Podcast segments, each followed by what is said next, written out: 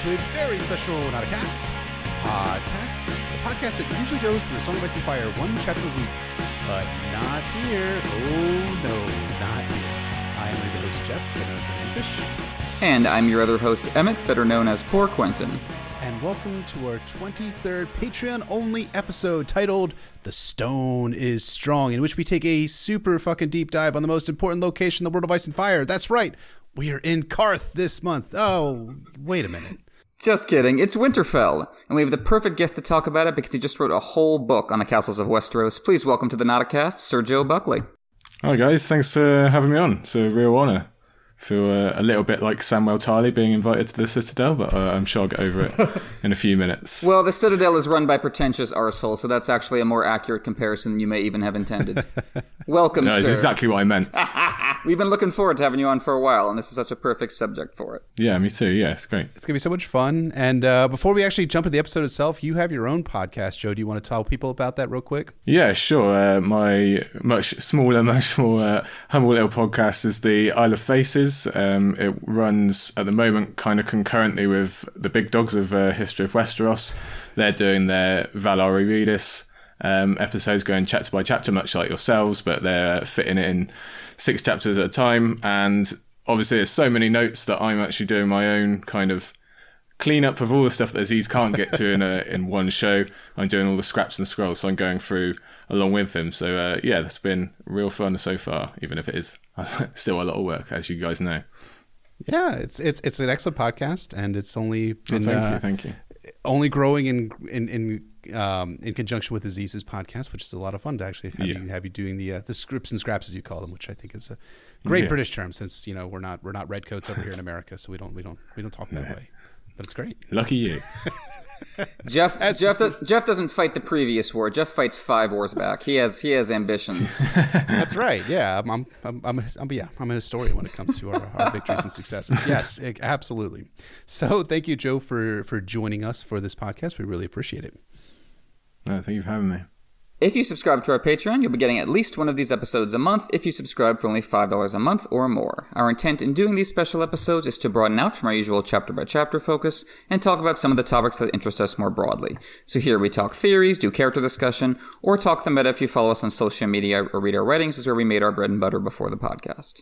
Absolutely. But because this is our holiday gift to many of you guys who are listening, our patrons, of course, have gotten this a week before you guys who are listening as a general public person.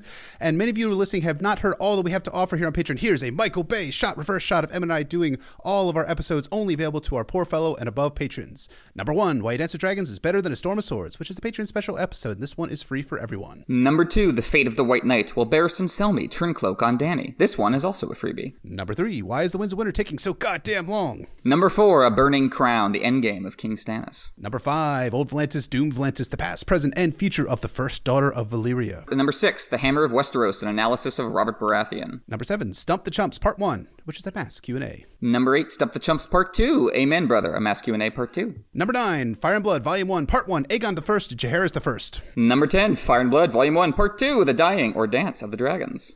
Number eleven, Fire and Blood, Volume one, Part three, The Regency of Aegon the Third. Number twelve, Fire and Blood, Volume one, Part four, Stump the Chumps. Number thirteen, A Shadow of a Crown, Jon Snow and Young Griff. Number fourteen, Winterfell, Game of Thrones Season eight Predictions. Number fifteen, The Night Lamp, House Stannis will win the Battle of Ice and then lose the war afterwards. Number sixteen, Curtain Call, Game of Thrones Season eight Retrospective. Number seventeen, Whitewash, Dany, Jon, and Tyrion in Game of Thrones. Number eighteen, We Should Start Back, A Game of Thrones in Review. Number nineteen, Steamboat Georgie, which is our intro to the book Fever Dream. Number twenty, Ch-ch-ch-changes, A Song of Ice and Fire ideas and theories we've changed our minds on.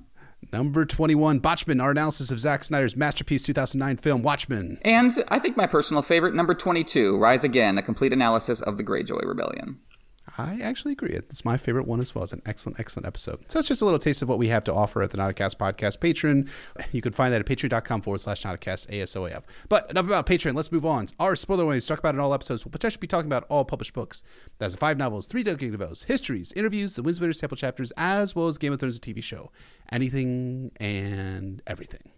So we're going to be talking all about Winterfell in this episode, but before we zoom in on this one castle, we wanted to ask Joe all about his new book, The Great Castles of Westeros, because that has a, such a great breadth and covers so many great castles beyond Winterfell. So just uh, give us the give us the overview of your book, Joe. Well, guys, before I start, let me just say uh, thanks for making me feel bad about already neglecting my podcast. You got twenty-two Patreon episodes out, let alone my normal ones. We don't have lives. Oh, yeah, I know all about that. Uh, yeah, so where to begin with this thing? Uh, I guess the title is probably a good start. It's The Great Castles of Westeros, an unofficial guide, and as that suggests, it's pretty much a journey through all the great castles of Westeros. So that includes their histories, their geographies, their layouts, their features, basically any detail I could find, anything that we know so far. Um, it's ten chapters overall, adds up to about two hundred thousand words all told, um, and that spreads right from Storm's End all the way up to Winterfell, which is quite suitable for our purposes today. That's the last and the longest chapter, and yet somehow the one that took the shortest time to write. It took two weeks to do that, even though it's forty thousand words. So yeah, it's it's been a hell of a ride writing it. It's been really exciting since it's been released, and uh, both of you have helped me spread the word, as have so many others, so I have to thank you for that as well. Uh, I actually just got my copy today, finally uh, got the nerve to open the box. It's been sitting there since Thursday. And I do have to admit, sorry, Jeff, there were a few tears. I know you're not a fan of that type of thing. But um, it's been really great hearing what people think. I'm definitely glad to get the chance to chat about Winterfell with you chaps, as it is a, a good castle to talk about. As you said, you close with Winterfell, and I love the structure of your book so much that you, you conceive of it as a journey. It's like going through the castles one by one. You start with Storm's End, start with the end, and you end at the beginning with Winterfell as home. And was that always... was yeah, that... that's too good of a line to turn down. True, but was that was that always your organizing principle, or did that, that occur to you in the writing process? Uh, no, I, right from the beginning I had that order. I always knew I wanted to end with Winterfell. I knew that would obviously be the longest, the uh, most meaningful. So I knew I wanted to... finish there. I always know I want to start with Storm's End purely because of that line. I wanted to say that I wanted to start at the end. Um, the only order that changed really, um, I've always gone kind of south from Storm's End to Sunspear and then along, done a little circle and then back up. The only one that's changed is I, first time I wrote it, I got Pike and Casterly Rock in the, uh, Casterly Rock in the wrong place. I thought Pike was a lot more south than it was, so I had to change that quite quickly this time. Imagine Tywin's reaction yeah. to getting mixed up with the Greyjoys. He'd hang you for that alone. I received a, a very angry email from uh, T. Lannister, yeah. I think I, I think the book is, is excellent. I think it's an excellent concept too, and I am so uh, you know obviously kudos to you for being able to feel your own book in your hands, all published and everything like that. Something that some of us, one of us, both of us, hope to at least experience at some point down the road, which would be excellent. So congratulations to you on that. It's, oh, I'm sure you will. Oh, thank, thank you very much. Appreciate it. And that's uh, and I think like uh, I, I do recommend that everyone has the chance to pick it up. It's available in a number of different formats. Those will be linked to in the podcast notes themselves, which will be also be available to everyone for this episode. Since again, this is our holiday gift for everyone. So figure we would start this episode by a Tyrion quote that I happened to be reading because I was reading through all of Tyrion's chapters a few weeks ago for one of our main cast episodes. And I was like, huh, this is just the perfect quote to start this episode. So this is Tyrion thinking back to Winterfell in A Clash of Kings, Tyrion eleven. Tyrion remembered Winterfell as he had last seen it, not as grotesquely huge as Harrenhal, nor as solid and impregnable to look at as Storm's End. Yet there had been a great strength in those stones, a sense that within those walls a man might feel safe. And I think was thinking to what you were saying about how ending this your your book on Winterfell, Joe, and thinking about how Winterfell feels like home to us. It's the first castle that we actually encounter in the books themselves. It's also the castle that we spend, I wouldn't say the probably the most amount of time, stretching from Ned, Cat, from Ned, Catelyn, Bran, Sansa, Arya, Jon Snow, Theon Greyjoy chapters. I'm probably leaving someone out as well, someone out as well, but we spent a lot of time and a lot of point of views in Winterfell. So this is a special place for George, and it's a special place for the for the reader too. It feels like a character in the story to me. Is that a, a feeling that you guys feel as well about Winterfell? Oh, for sure, easily. Yeah, I think it's one of the the biggest characters, and like you say, we spend the most time there. I I tried to figure out some fancy way of counting up literally how many pages we spent there versus the Red Keep. Uh, there wasn't a fancy way. I did very briefly consider literally going through and counting. I did not do that in the end. So I, I'm just gonna I'm just gonna say it's fact, and that there are more pages in Winterfell. Um, And it's basically the most important setting, as, as I'm sure we're going to get to, yeah. I was struck by what you said about how it was the longest chapter in your book, yet it was the one that came quickest, that came easiest. Because mm. I get the sense that that's true for George as well, that this is, at one hand, his most complicated and intricate location, and yet the ones he finds seems to find easiest to write and most driven to write about more than any other. And a lot of it has to do with the quote Jeff was talking about, that it's not... It, it's the reality of strength, not just the appearance of strength. It's not as solid and impregnable to look at as Storm's End, but it is solid at a level that no other castle is. It's not as grotesquely huge as Harrenhal, but it looms huge for people, looms huge in its culture, much more so than Harrenhal, which always stands in for folly and loss and destruction, as we see throughout the series and the backstory. And Winterfell is, is a contrast to, to so many other locations, which, as, as you cover throughout throughout your book, so many other castles in Westeros feel haunted in a bad way, and Winterfell has some of that when we get to A Dance with Dragons, but so much of Winterfell feels haunted in a in a good way, a sense of, you know, a great, of ghosts who love you, so to speak, of, of heritage kind of settling on your shoulders. And that that's what makes it so great as a starting point, as a home for the story, because then everyone gets out in the world and finds that nothing else is like that. So Winterfell is the standard yeah. by which both the characters and the readers have to keep measuring everything. Yeah, it's interesting that you say um, that George is most comfortable there, because he's often said that Bran is his most difficult to write, and mm-hmm. that's where we get the majority of Bran, obviously, until he leaves uh, at the end of Clash of Kings. So I guess it's a bit of uh, a bit of both there for George. But yes, I think you can take most castles are built to look intimidating, especially the Storm's End, Dragonstone, Casterly Rock. They're supposed to take your breath away as soon as possible, and Winterfell doesn't really have that. It is just kind of there on a plane. It hasn't got some gigantic tower or anything, and to different people it would mean different things. This Tyrion quote, he's, because he's from the south and he's not from the north, it's intimidating straight away, but for the northerners it's supposed to be a symbol of, of safety and, and comfort and just always being there. And uh, this Tyrion quote is actually, I came across it whilst doing notes for Isle of Faces a few weeks ago, and I was actually ready to go to print and then found this quote and thought, shit, I need to think about this a bit, because he sums up way better than I do at any point. I really need to look at uh, what Tyrion's saying here. So probably my favourite uh, quote about Winterfell in the whole series, if I'm honest, and it's not even from the start. It's similar to the way that Tyrion is with the Wall and with Castle Black, how he might come into it thinking that he's going to piss off the Wall, so to speak, as he says in the Game of Thrones. But then he gets kind of overawed by by the majesty of the of the location. Winterfell's kind of similar, I want to say, for, for Tyrion, in that it, it, it seems... You know, there. I, I love the idea that Tyrion's communicating here about how there have been great strength in those walls, and within a sense, within those walls, a man might feel safe. It speaks really strongly to who Tyrion is as a character, and that you never get the sense that Tyrion felt especially safe within the walls of Casterly Rock growing up, because of the terrible toxic relationship between him and his father, and with his sister as well, and eventually with his brother, Jaime, too, at the end of everything. I, I think, like, when Tyrion's looking at this place, and when the reader's looking at this place, you get the sense of, of home, a home as it should be, right? As a place where people come together and interact. And we'll talk a little bit more about what Winterfell makes us feel, so I'm, I feel like I'm jumping ahead just a little bit, but that's okay. Um, but there is a sense of, of home, of, of belonging to this place, and of feeling like safe in your own home, which is something that many characters in the series do not necessarily feel, whether it's Theon in The Clash of Kings going back to Pike, Tyrion with Casterly Rock. You know, all, all all these different characters are feeling out of place even in their own homes, but that's never been the sense when we that we get from the Starks. And for Tyrion, it's interesting because you get the sense, as you were saying, Jeff, that he wanted to piss off the Wall. He wanted to be unimpressed by these places. He wanted to deconstruct their image and say, you're not so big, you're not so impressive, maybe thinking of it along the same lines of Casterly Rock, but then he... He found something kind of profound in these places that he never found at home and didn't expect to find. And that speaks to the power of these places, and also speaks to their presence in magic, which is, of course, something that, that Joe also talks about in this book, that, you know, once you start getting north, you, the, the history of these places starts getting wrapped up with the magical history. And you see that all over the history of Winterfell and the history of the Starks, that it's combining these magical and political worlds. It's quite comparable to Theon in a way, as when he gets to leave it and go home, he, when he comes back to conquer it, in, uh, in quote marks, he...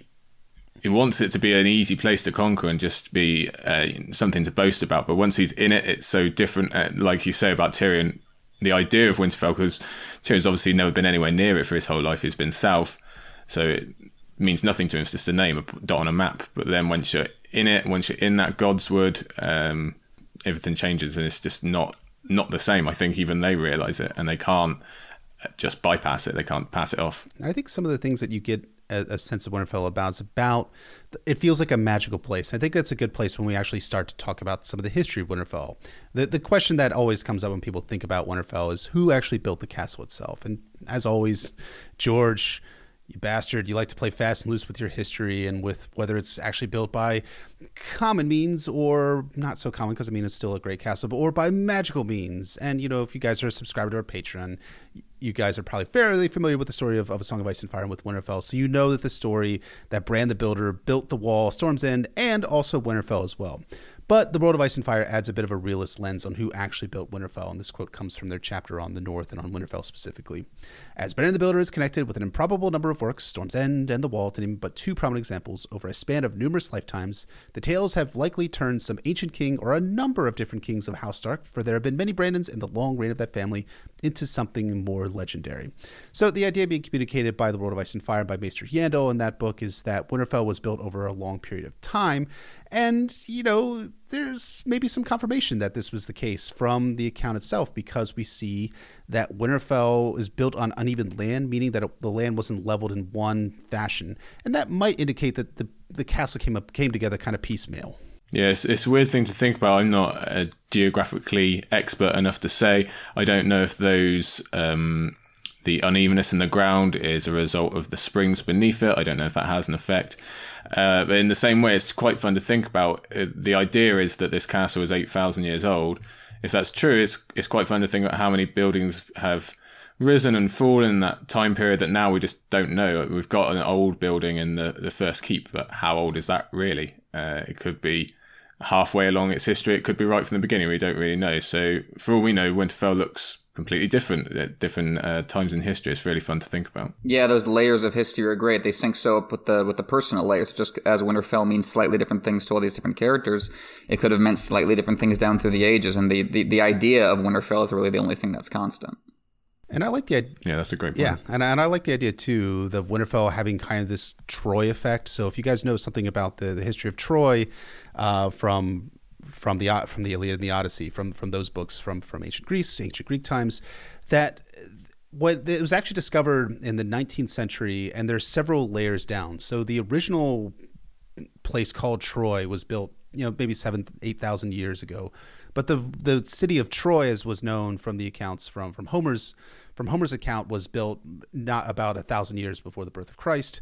That's ends up become, being destroyed, and they build over top of it. So it's always, there's so many layers of the building itself. And I think you maybe see that possibly in the way that the Winterfell seems to be kind of be built on top of itself, with lower layers from the crypts, as we'll talk about in a little bit here, rising up higher and higher and higher. But I also don't think like too like that we should entirely dismiss the magical origins of the castle itself. I mean, in A Song of Ice and Fire, the entire conceit of it is that everyone thinks that everything is going to proceed in a non-magical fashion, but magic is increasingly becoming part of the story. I think that's part of the case what's happening with Winterfell itself, which the name, even Winterfell, along with the proposed timing of its construction after the generation-long winter known as the Long Night, it point it might point to this castle's involvement of it might point to the involvement of the supernatural and magical in the timing of Winterfell's construction and why the castle was raised up itself. And, you know, we're about to read a Clash Kings brand. We're about to, and we're about to record a Clash Kings brand three, two days from now when we record this episode. And I am wondering whether the song sung at the feast, the night that ended, the song that depicts the battle between the others and the Night's Watch, is showing us an event that occurred at the site of Winterfell itself. Because there's the idea that the site of Winterfell is where the last year in the Chil- Night's Watch and the Children of the Forest defeated the others, where winter, that is the others, fell or were defeated. Is that kind of maybe what George is doing? But Joe, I also like the theory from your book that the location was selected for something unique to Winterfell. Yeah, it's so I've already mentioned the, the hot springs, and we'll get back to them in a second, I'm sure.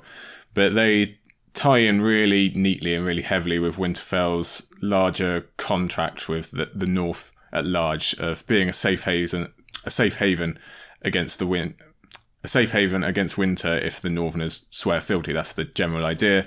I think we can agree that if the, all the North will swear fealty to the Starks and Winterfell, then they can come and seek uh, protection and, and comfort when winter, not not the supernatural winter, the actual winter comes. Um, and not only does it keep Winterfell folk warm in the first place, but it would be a little odd if it was just by luck that they built this castle and then found the springs. To me, uh, I think it must be they found a good spot, and uh, alongside the Godswood as well. I think that's an important part of where Winterfell is placed. Um And to be fair, if you look at the immediate geography surrounding Winterfell, there's almost no reason for it to be there. Like I said earlier, it's just kind of plonked down in a in a plain that doesn't really have anything. It is in the relative centre of the north, but then again, the concept of a unified north theoretically hadn't been born at the time of the construction, you would think anyway. If we were to compare to the other great castles, and you have Storm's End, Sunspear, the Eyrie and Casterly Rock all using cliffs or mountains as some kind of defence. Highgarden and River Run and the Red Keep all use rivers in some fashion, and Dragonstone and Pika Islands. So Winterfell is obviously the odd one out there in that it doesn't have an immediate um, a defence. It does have a wider range, a kind of diamond uh, shaped defence of the Wolf's Wood, and there are rivers and mountains to the east, but if you're close enough to see Winterfell, there's nothing really barring your way just from walking up to the main gates, which is very different from all the other great castles. So I lean to the idea that the Springs are really why they settled there. I love that point you made in your book, that it's as if George cut away any other reason for Winterfell to be there, if you look at the area. So really the only explanation for why this particular spot was picked is the hot springs. And you, I love the what that says about the, the early Starks or the Stark ancestors or whoever kind of politically conceived of this, is that We're gonna we're gonna come up with this great radical project to see the North through winter, and we're gonna benefit from that, and that's gonna be the source of our power. And I think that that speaks so well to the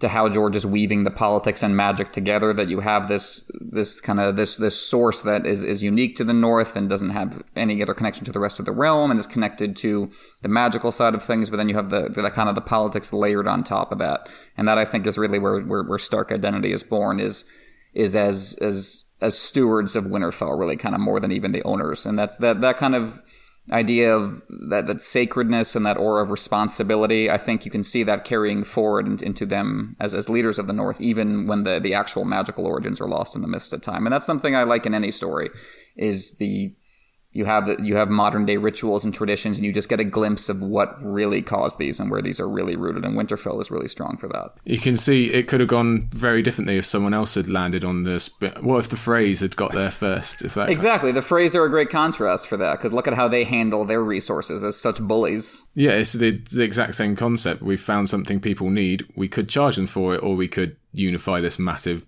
kind of subcontinent together with this binding agreement, like you said. Right. It's it's bringing people together. It's utilizing a resource and sharing the resource. And it helps to establish the Starks in power at Winterfell, but it also helps to create a longevity in their reign of Winterfell itself.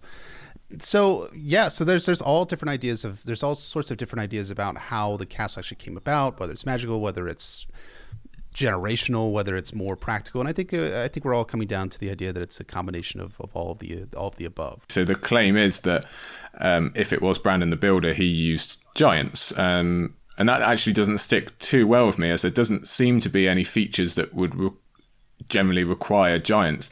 If you were to think what castles do we definitely need, or would have been a lot easier to build them with giants, you'd think Casterly Rock, maybe the Eyrie. But Winterfell, there's no defining feature that you look at and think, oh, how did they actually make that? It's pretty run-of-the-mill um, compared to the other castles, apart from the walls and stuff like that. So maybe it was that they helped build these walls, or maybe it was just that they needed the castle constructed really quickly. That's why they needed giants, depending whether you think it came down, uh, whether you think it was built before the Long Night or after. But either way, I, I can make my piece of it, because Bran the Builder is already connected to the Children of the Forest, so if we have the two supposed original races involved in the construction, it just lends to Winterfell's rep as this place connected to the ancient magics and the dawn of time, and the, it's the only castle that can really boast that, so it's just setting itself apart again and helps with that special element. That's a fascinating catch. I never even saw that before, about how the, if, if the giants actually established Winterfell, that they would have created a gate that could fit their heads going through or something like that, something practical, right? I mean, I'm just, but I mean, like, or, or buildings that they could sit in and, and enjoy their time there. So, I mean, that's a fascinating catch. Do you, so do you come down to the idea that it was the Children of the Forest and men, and the first men who actually built the Castle of Winterfell? I do, yeah, I do. I really want the giants to be involved in, if I'm honest. I wish I hadn't made the catch, but um, I definitely think at least the Children of the Forest uh, are involved in some way. And I, d- I just like that idea of Winterfell being tied to, like I say, the the origins of dawn or life, or, or however you want to see it, and that they um, are part of the, almost their own kind of pact, um, with humanity of, okay, we'll help you build this castle, but you've got to use it properly, not for, like, don't just charge people for the warm room type thing. Yeah, that's a great point. That kind of that ethos springing from it. I think that's that's a great way of, of, of thinking about Winterfell for sure, that it was uh, conceived not even just by humans with with that mindset of looking after each other, but uh, but as a, a coming together of the humans and children, and Winterfell representing that as much as anything on the Isle of Faces. I think that's interesting. Yeah, absolutely. That's great. I love it. I love it. I already love it. So let's let's go beyond the construction of Winterfell, who built it and how it was built, to talking a little bit about some of the ancient history. And here it's interesting that we don't have, we have certain stories that kind of give us a snapshot of Winterfell in history itself, but we don't have a consistent, here's what happened from this period of time to this period of time. Instead, like I said, we have snapshots of events that occurred. So the World of Ice and Fire puts it this way. The song song and story tell us that the Starks of Winterfell have ruled large portions of the lands beyond the Neck for eight thousand years, styling themselves the Kings of Winter, the more ancient usage, and in more recent centuries, the Kings in the North. So this was the ancestral seat of House Stark, but I think there is some ambiguity about the timing of the Starks' actual arrival in Winterfell itself. Like you say, Jeff, it's a lot less concrete as a history than the other castles of the south. I, the only thing I can think of for an in-world reason for that is just the extreme distance from the citadel and the barrier of the Neck. So just maybe the stories weren't passed down. Obviously, the citadel's where records of whatever's happening at Storm's End or Highgarden would kind of be kept, or they at least had opportunity to find out if they wanted to. And the reason I say that is because the history of the North, in terms of how kind of spotty it is, is most comparable to the history of the Iron Islands, and obviously they're not great fun. Uh, they're not great friends with the Citadel either. So that's just kind of two. The two patchiest histories uh, are the ones who aren't friends with the Citadel. So I'm guessing that's the in-world reason, maybe. Um, and to be fair, even without those hard dates or the key events, it is possible to piece together a kind of journey. You have to use your imagination a little bit and give it a little bit of leeway. But you can kind of see how the Starks went around the North, dominating each area and adding it to Winterfell's rule.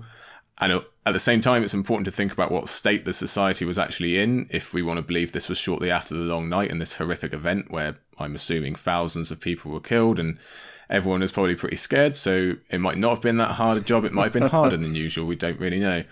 Um, and I, w- I won't go through that kind of journey that I've constructed in that chapter for you now, but it, it seems like they got to the Wolfsward first and then kind of moved clockwise from the south all the way around until it's really just the, the pesky Boltons left. Yeah, I mean, the I think that's that's an interesting point, is that the defenses of Winterfell kind of went clockwise until you, from west or north probably first, and, and kind of went counterclockwise until you hit around to the east, possibly, and to face the Boltons, because they're towards the northeast of Winterfell itself. The ancient history has Winterfell being burned by those goddamn Boltons at one point before. I know, even before they actually burned it in, in A Clash of Kings. They do burn it in history by a, by a Bolton king by the name of King Royce the Second Bolton. And this, I think, speaks to the point you were talking about earlier about how the possibility of the castle itself was rebuilt. You you had talked about in your book about how Winterfell seems to have built in stages, possibly, and how this the, the Winterfell that we experience in the five novels of A Song of Ice and Fire are likely not what the Starks five thousand, eight thousand years ago experienced. And the reason why they didn't experience that is because it seems that, at least at one point, the entire castle was burned down. Now, again, we do see in A Clash of Kings that even though the Boltons burned down Winterfell itself, all the stone is still strong, is, is a point that Bran brings up in his final chapter in Clash. And I think there's a possibility that there are some of the older structures in Winterfell itself that do last from ancient times onto the present, and likely to be the ones that are built out of stone, not wood. And I think it's interesting that if you look at the, the, the structure of Stark Conquest of the North, what we know of it, there seems to have been an emphasis on marrying into particularly magical families and getting as much of that power in the Stark bloodline as they possibly can. And part of me thinks that, that they learned that lesson from Winterfell, that Winterfell had this had this kind of, again, the Godswood and the crypts and the hot springs as the heart of it. And maybe they had a, an idea that this is going to be our, our, our benefit politically, that, that bringing together political and magical strains we see with Bran's character might have been an animating focus of the Starks from the start. And one, you know, the people have talked about the Boltons' practice of like flaying and wearing people's skins as, as a, as a metaphor or an idea about all kinds of things. But part of it might just be that this is like the Boltons might actually be the one family that has the least of that. And is right. is just trying to imitate the Starks as, as in this pathetic way that they much possibly can. The Starks can literally skin change into wolves and draw that strength from Winterfell, and all the Boltons can do is imitate. And I think you can see that, yeah, the, the Starks, they, they keep rebuilding there because once that role is filled, once Winterfell is established, it's really hard to jar politically. It's really hard to dislodge that idea. So it keeps coming back no matter what the Boltons do. It's really interesting you bring up that idea of um, kind of seeking out the the magic, because, again, there's just two ways you can look at it. You can buy into the, the kind of family line that um, they're seeking these abilities because they've been... they have that connection already to the Children of the Forest and they need them. Or you can kind of look at it as, hey, those guys can like go into wolves and stuff. We should be able to do that. Let's kill them all and take the ability for ourselves. And it's more of a power grab. I want to go for the former myself and believe that all the Starks are all nice and just wanted to do good things. But uh, it it may not be so. And it may be, uh, there's definitely been a lot of discussion uh, elsewhere online before about what happened in, in the Wolfswood and before it was called the Wolfswood, and their battles with the walking and whether they could walk before, if they literally stole that ability somehow. And obviously that's all just complete mystery to us at the moment, but it makes for some good imagining, definitely. Yeah, it's a tough question when you're talking about, like, you need a monopoly on violence to do good, really, in any any large-scale mm. sense of the word. So it's the question of where you draw the line and who you become, and we see that as central to the Stark character most kind of visibly, and first with Ned talking to Bran about justice and what it means to kill and how you're always treading this this dark line when you do it. And there's an awareness there that I think you don't really find with the Lannisters or the Baratheons, who are always doomed to go over the top. And Winterfell has this kind of balance and, and, and tension you see in all its elements of, of struggling to hold on to a good way to be in charge. And I think that, of course, entirely changes. The context for that entirely changes once they're no longer completely in charge, once you move into the United Era of Westeros under, under the Targaryens and Baratheons. You can almost compare kind of Stannis's arc to it in a way, in that he he learns that he has to do things to so he can unite and work against the the coming of the others. If we're thinking that the Starks already know what that was like uh, from the Long Night, and then maybe it is that we can't mess around here. We need that warging ability. We need to own the North. Let's get on with it. And obviously this this whole clockwise journey takes hundreds and hundreds of years. It literally, the battles of the Boltons don't end until the Andals are on the doorstep. But in those early um, early years or early centuries even, the stories would have obviously been a lot stronger then. The idea of we just need to get this done no matter how um, would have been more prevalent. And yeah, like I say, you can kind of see that in not just in Stannis, but definitely that's the most comparable in the in the current series. And once you have those powers as established as necessary to save the world, then that gives the fights with the Andals a whole new meaning. Like, we can't lose these powers. We have to preserve them here, and we have to hold on to them for centuries down the line. And I think that's a great parallel to that's Winterfell right. itself, being as, you know, the flame amidst the snow that holds people together. Yeah, absolutely. And I think the, the the Starks were able to wield both the soft power of bringing people together as well as wield the hard power of forcing people into coalition or under their heel, under the as the kings of winter or king in the north in the, in the more modern terminology of it. But this was all challenged by the arrival of the Targaryens and Aegon the First. No longer, the net could no longer constrain the advance of the Andals from coming down from the south, and the wall still stood, but still Targaryens could always fly. I think that was a point that was brought up about Harrenhal specifically, is that for Targaryen, for, for Targaryens, for dragons fly, as old Nan put it in her stories to to, to Bran and to Arya. So we have Torn, the Torn, the last king, the king who knelt, the last king of the Starks, who did end up again kneeling to Aegon the First Targaryen instead of going to war against him, re- realizing that any fight against the dragons would be fruitless and would just re- result in the loss of thousands or tens of thousands of lives. But thereafter, Starks, the Starks came under the dominion of the Targaryens. They swore fealty, and they became the Lords Paramount of the North. And Aegon the First actually visited Winterfell in thirty-three A C. So we're talking a long time after the start of his reign. Interestingly, what, what, what I think is interesting, and this is a point that, Joe, you bring up both in your book as well as the notes here that I'm reading, is that Aegon didn't actually visit Winterfell after the Starks bent the knee. I was wondering, why do you think that's the case? Yeah, it's really interesting. It's literally, I had, I double checked this earlier, because is that right? It's the only great castle to not be visited by at least one dragon during the conquest, or, you know, right after, in terms of the Iron Islands and, and Dawn. And I don't know if it's it's just something in that meeting uh, on uh, between Torrin and Aegon. I don't know if he saw something trustworthy in him, if he just respected that there is something different about the North. Aegon was a smart guy. He knew the layout. He knew the uh, kind of cultural history of Westeros. He does know that the North is not the South. Um, maybe he just put a lot, a lot more stock in the honour of Torrent's agreement, which is actually might not have been the best idea, because out of all the great castles, Winterfell was kind of the... They wanted to be the most rebellious, not Torrin himself, but Torrin's sons. They were not happy with what had happened, because obviously their inheritance had drastically changed from being kings to just being lords and wardens. And that especially got worse when uh, Torrin's unnamed daughter was sent south to marry Ronald Arryn of the Eyrie, the Eyrie, the former king of the Eyrie. And she presumably died when Ronald was thrown through the moon door by his brother in thirty-seven A C, so that we're very close with Aegon's first Uh, first visit, and that might have even been the start of the superstition that bad things happen to the Starks that go south. I don't know, maybe not. When Starks go south of the Neck, the uh, the ice melts, and yeah, that's it, it is interesting that Aegon left them alone. It could be a part in trust in Torrin, you know, that they had a they had a strong understanding when Torrin knelt, or just, you know, the same reason Robert didn't go to Dorne after after he rebelled. That just like, you know, we barely have them under umbrella. Let's leave them alone for a little while. Let's maybe he maybe he thought he would do more harm than good going up there right after the conquest, that he would inflame those passions you're talking about to regain their independence.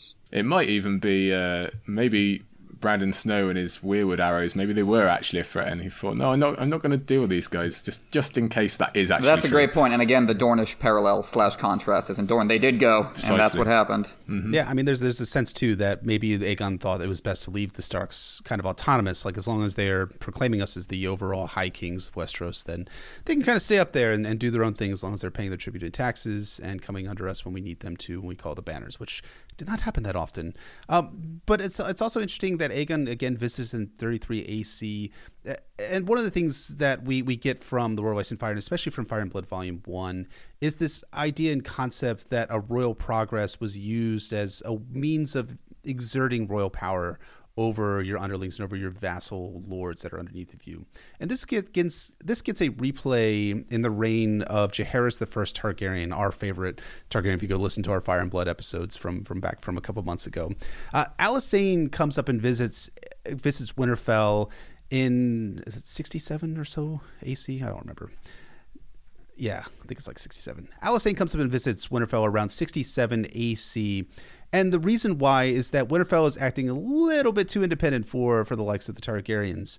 And interestingly, when she arrives up at Winterfell, it's a, it's kind of a little bit of a hostile environment. It's one of my favorite scenes from Fire and Blood Volume one, where we have Alaric Stark, who is the Lord of Winterfell, meeting Alicene outside of the castle itself, initially refusing her entry until they finally come up with some sort of rapport, rapport some sort of way that they can interact with each other, and they end up becoming fast friends, and possibly even uh, something more than that. Who knows? Who who who can possibly know? Yeah, it's interesting, as as uh, Joe was bringing up Stannis earlier, and Alaric Stark definitely seems like Stannis in terms of personality. So you get that that kind of uh, image that starts to come out of that of, of the Starks as this kind of stubborn ice block that needs to be melted, very kind of remote and austere and forbidding. I imagine this is the, uh, the the impression of the Starks that always kind of lingered south of the Neck, and now they're only getting more confirmation of it. So I think even as the Starks have, have come under the, the the Targaryen umbrella, they're still establishing themselves as a part as a as a state apart.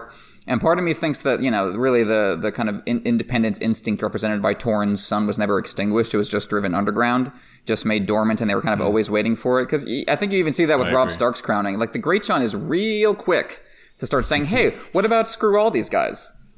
What about, and, and part of me thinks like you were just waiting. You know, this is something that's been kind of handed down through the, through the generation, like like old clothes kept in a secret cabinet, just waiting to, to break out for independence again. And the, kind of the best it could ever get, I think, was Alice's progression. Yeah, it's, it's not really that far from the, the rebellious feelings that we were just talking about. It's thirty years, I think Alaric is maybe two or three generations from Torrin, we're not really sure. But it's, that feeling against Targaryens definitely hasn't died, and you can see that they weren't really weren't bothered about the South at all. They didn't get involved with anything to do with Aenys or Maegor or the, the Faith rebelling. That's South's problem, not us. Does not include us. We do not care. And uh, as you say, that's probably why Jaehaerys said we probably should go up there and just check that they are still serving us in theory. we should we should make sure of this. Yeah, that, that actual presence, which again is something the Starks seem to understand because they, they married into all those lines, and they don't maybe do the royal progression quite in the same way, but there's always a, a constant strong Stark presence across the North. And yeah, Jaehaerys understood you need at least nominally that in the North. Right. You need to have mm, the presence definitely. of the royalty or the presence of the leadership showing up and actually pressing hands and kissing babies and all the kind of political shit that, that politicians do. And this is what, what Alicene ends up doing when, when she arrives up in Winterfell itself. And again, kind of similar to what we're talking about the ancient history, we only kind of get some snapshots going forward of Winterfell up to the time of the current story. In during Alicene's visit, there is an interesting story that Mushroom relates, I believe, in The World of Ice and Fire. It's probably I think it's also in Fire and Blood Volume One, though I have not reread mm-hmm. that recently. About her. Yeah. Okay. Excellent. Good. Oh, it's good to have you have the expert on this for the show. um, we have the story of Alice of of Alicene's dragon Vermax laying eggs in the Winterfell crypts, and the question I have is, did this happen or no? Yes, obviously it happened, right? It's, I mean, the, one of the great questions with A Song of Ice and Fire, and really, of course, you know, any story, is what's literal and what's not. Like, is, is, that, is that just supposed to be another image, another motif of fire weaving its way into ice and the, the, the two coming together with the Starks, as we see with Rhaegar and Lyanna and, and you know, Alicent melting Alaric and so forth? Or is it meant to be, you know, a, a brick plot, a real thing that's supposed to pay off? And I, you know, I, I like the theory that it's real a lot. Uh, it, it does tie into the stuff, the mystery of what's in the crypts. And um, it gives uh, potentially Melisandre something to fix it on, so I could see it. But I could also see it as just like another elbow from George in the ribs of like ice and fire. Eh, they're coming together. Get it? It's in the title. So it could easily just be that. I like that this is really the first instance of, of fire and ice getting together. I like that uh, they had this kind of sixty-year period of basically they meet and then they don't get involved. Uh, Aegon could have left... Um, one of the sisters up there could have made an outpost up there to make sure it was all controlled, but they didn't. They stayed separate. And now around this time, and as we'll speak about uh, the Dance of the Dragons in a minute, ice and fire really get connected. And um, that's obviously really comparable to what's happening in the current series. And, and like you say, Emmett, I tend to fall down on the side that it's more... Um, not not realistic. It's not it's supposed to be a, a dead-on comparison. But yeah, I just I just really like that they had to wait, and then something kind of special happened, but then nothing actually came of it. That's it's a missed opportunity. Because like ice, yeah, and, exactly. ice and fire are staring each other down and are thinking, oh, maybe we could make use of each other. Like I get the feeling the Targaryens have finally realized, oh, the cradle of Valyria, the source of our magical power, there's something like that in the north. There's something equivalent to that. Mm. This is not just another house. This is not just another area. There's something real up there, and maybe we could make use of it. And, uh, you know, the fact that this didn't really come to... come to fruition speaks to, I think, a lot of the failed attempts by the Targaryens to find some other way to be as, as late as Summerhall, but also just, you know, a, a sense of kind of doom settling around characters, I think, like Jon and Dany when you go forward. They're like, oh, ice and fire could have came together in the past and solved a lot of these problems a while ago, but they passed like ships in the night. And I think you can see that starting to build in the history. I also really like that it is this this mini era we get of them working together is purely brought about by Alicent. I'm the, yep. the world's biggest Alicent, um, Alicent fan, and I think it's it's made very clear that if Jaehaerys had gone up on his own, none of this happens at yep. all. He's probably there for a day or two and then thinks I should maybe leave. And is she is probably the only person in Westeros at that time that could have brought these two parties together, even if nothing does come of it in the end.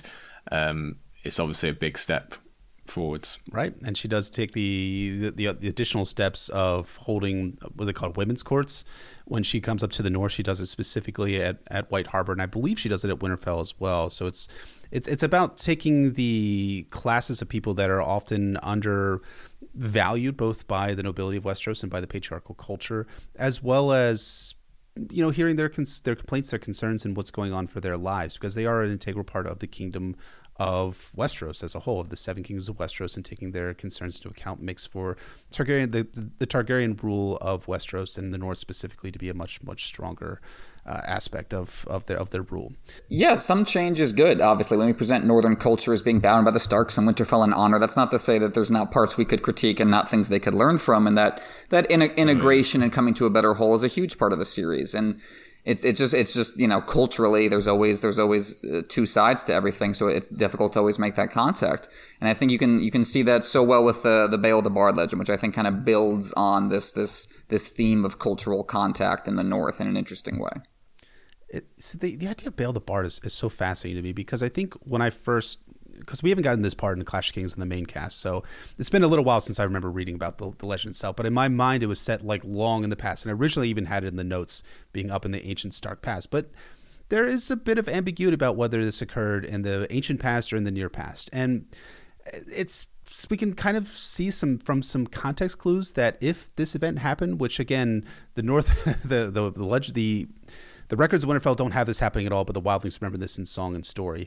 That if this happened, it likely happened after Aegon's conquest and after Jaehaerys the First came into into office. Because there's a mention of a lord, not King Stark, and the King's Road is also mentioned too, is the way that Bale was able to get south to Winterfell. So we have those two kind of context clues, which might point to this being an event that occurs in near history.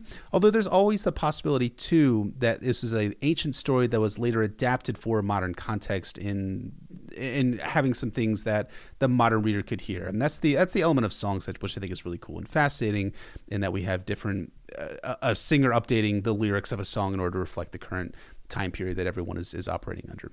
Regardless, Bale uses the architecture of Winterfell, which we will talk about at significant length here in a minute, to hide inside the castle and to hide Lord Brandon the Daenerys's daughter there. And he ends up fathering a Stark bastard with Lord Brandon the Daenerys's daughter, and this and this person eventually becomes the Lord of Winterfell itself.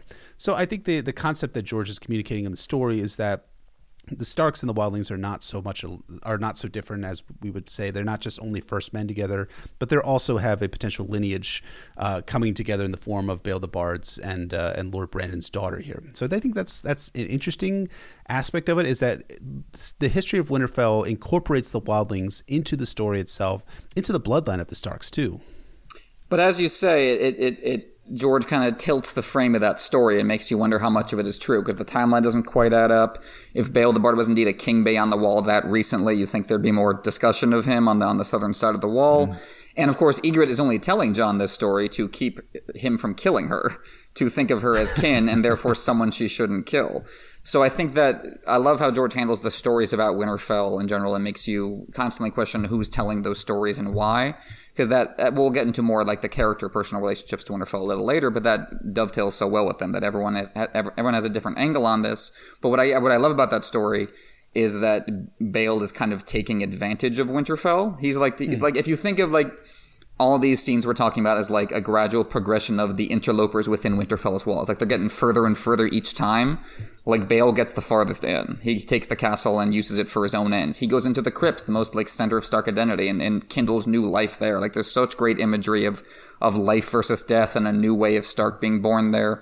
And overall, the impression you get is that the Starks are strong enough to, to integrate that idea, even if it happens, you know, to a varying level of consent here. Like, the, the idea of how Stark survives this, and I think that's the idea that we see communicated between Ygritte and Jon. I'd like to see Bale as the northern version of Lan. It's mm. essentially mm, the same sure. thing. He sneaks in somehow, uh, gets a, a child on the ruling house somehow. But like you say, the Starks kind of handled it better than the Casterlys, it seems like. And even I just I can just imagine George kind of sat there when he's coming up with this story with a kind of checklist thing. Right, I need to make sure they know that they can hide in the crypts for a long time. I need to make sure that there's a connection, like you say, between Uh, the Starks and the Wildlings, lineage, lineage, lineagely. Is that sure. Right? Um, I need, yeah, it is now. Uh, I need to make sure that there's a connection between Jon in the with the Crypts and with the Wildlings and with Bale, who's kind of like Mance, and all these kind of things are just tied together, and I can just do it in this one neat little story. Or, like you say, Emma, uh, it could just be Ygritte trying to save her life. We don't know, and you can have a lot of fun discussing which one it is. George loves that ambiguity when he's telling these stories, especially these these stories that have an archetypal relationship to the characters in in, in, the, in the main five novels of, of Song of Ice and Fire. And I, I think that's that's great. I think it's a good, it's a good way of storytelling. It opens a lot of avenues for George to explore the way that we tell stories themselves and how we update stories to reflect current values and current um, and current timetables and timelines that we're that we're used to. So I think that about takes uh, that takes us. Uh, th- So I think that about wraps up for, for Bale the Bard. Moving on in the history of Winterfell, again, snapshots here. We have this interesting story of Cregan versus Bennard that Joe is going to walk us through. Yeah, so there's a little bit of a, a gap between in this part of the history, and we don't really hear anything until uh, Cregan or Cregan, he comes up and is Lord of Winterfell, but he is too young when he first inherits. Luckily, he has an uncle, Bennard, so like you would anywhere else. He rules in Cregan's uh, in Cregan's stead until he comes of age. I'm not sure if they call it a regency in the North or if that's uh, something that North and South share, but either way, he's ruling. But this little story is actually a good example of how Winterfell or the Starks aren't perfect, and they aren't completely exempt from the ambition or politics of every other castle, because once Cregan comes of age, which I assume is sixteen in the North as well, uh, Bernard decides he does not want to give up his power. In similar stories we have in the Eyrie and the Red Keep and, and everywhere else in Westeros. And eventually Cregan does triumph and he does become the Lord of Winterfell, but it's just a really good uh, note slid in there to say these, the Starks that we know are not all like the Starks of history, and some of them were ambitious or willing to do over their kin or whatever, just like anyone else in Westeros. Yeah, I mean, a good ideology doesn't mean every individual who adheres to that ideology is perfect or actually practices it. We see that with the Brotherhood over the course of A Song of Ice and Fire, and I think you can see that with the Starks as well. It's a every family has heroes and villains in them. It's a question of the, the, the context in which they operate, and you see that, like you can see that an inverse of that with the Greyjoys, of how hard it is to be a good Greyjoy. That doesn't mean the good Greyjoys don't exist. It just means they're they're fighting up current, so to speak. And the Starks, maybe it's the reverse. It's that the, the foundation they spring from is good, but that doesn't mean everyone lives up to it. Absolutely, and I think you bring up the great point about the Greyjoys. I mean, I think that seems like an archetypal story role for a Euron Greyjoy attempting to usurp his nephew Theon's role as being the, the King of the Iron Islands, or Lord of Lord Reaper of Pike, depending on how his role actually ends up in the story itself. But Cregan is is, is an interesting character. I think he's he's the one I was most excited to get to in Fire and Blood Volume One, because that was a, a timeline in the World of Ice and Fire that mostly sk- was skipped over uh, for space reasons for when they were published, World of Ice and Fire twenty fourteen. And Cregan ends up playing a massive role in The Dance of the Dragons, which is the next part of the history of Winterfell that we start to see. So during the Dance of the Dragons themselves, Cregan Stark ends up joining up with the Blacks, and Jace Valerian, who is one of Rhaenyra's sons, ends up coming up to Winterfell and allegedly, allegedly went to Bonetown with Sarah Snow, who is the bastard daughter of Cregan Stark. And this all comes from Mushroom, who throughout the Fire and Blood Volume one and throughout the World of Ice and Fire is constantly seen as like, oh, well, this is Mushroom's tale, but it's probably bullshit, which of course means it's absolutely true, because Mushroom is never, ever wrong once. Well, a, a few times maybe, but never, ever wrong once at, at any point in time. Uh, interestingly, Mushroom also claims that Sarah and Jace actually wed in secret in front of the Hearttree of Winterfell before going to said Bonetown already. Though again, everyone besides Mushroom denies that this is the case, meaning that it's likely to be true. Yeah, they actually, I think he claims that they go to Bonetown, that they go to Bonetown literally in the Godswood among the snow. So that that's cool. Nice. It seems a little cold, actually. Cool, cool is cool's the way of putting it. Yeah. It's cool. It's cold. Yeah. Like a lot of things that is, are drawn attention to in World of Ice and Fire and Fire and, Fire and Blood, it's irresistible because it's like symbolically, oh, Ice and Fire come together before the Godswood and the snow. But then you think about it practically, and it makes less sense. And I think it's good that George includes includes both those narratives, because again, that speaks to Winterfell as both a place of highfalutin magic, but also a, a grounded political place. I just can't wait for Bran to be there in Bloodraven's cave and be looking out and seeing like, oh, watching a little uh, little pornography there, so to speak, in front of the, from the Hearttree, from the eyes of the Hearttree. That, I'm looking forward to that. He's already watching snuff films via the Winterfell Hearttree. How much worse can I get? Oh my goodness. But yeah, overall, I think like one of the intriguing aspects of Winterfell is how this place, when the Targaryens enter, and we've talked about it a lot, but how it begins to be overshadowed as as a, as a feature, because a lot of the history focuses on King's Landing, Storm's End, Dragonstone, the places that the Targaryens had a lot of power in. Winterfell fades to the background, not necessarily as a place where people were living, were ruling from, and where the North was controlled, but because a lot of the major events that the historians of the time were were interested in ended up being south of the Neck. It ends up a little bit fading in, in, in the consciousness, so to speak, until we get to the actual start of the story itself, which we will talk about here in a little bit. But before we actually talk about Winterfell and its current and future context, I figure we would do a a little tour, so to speak, with uh, with Joe, Amit, and I acting as the tour guides for Winterfell itself. What you would see if you come up to the castle of Winterfell.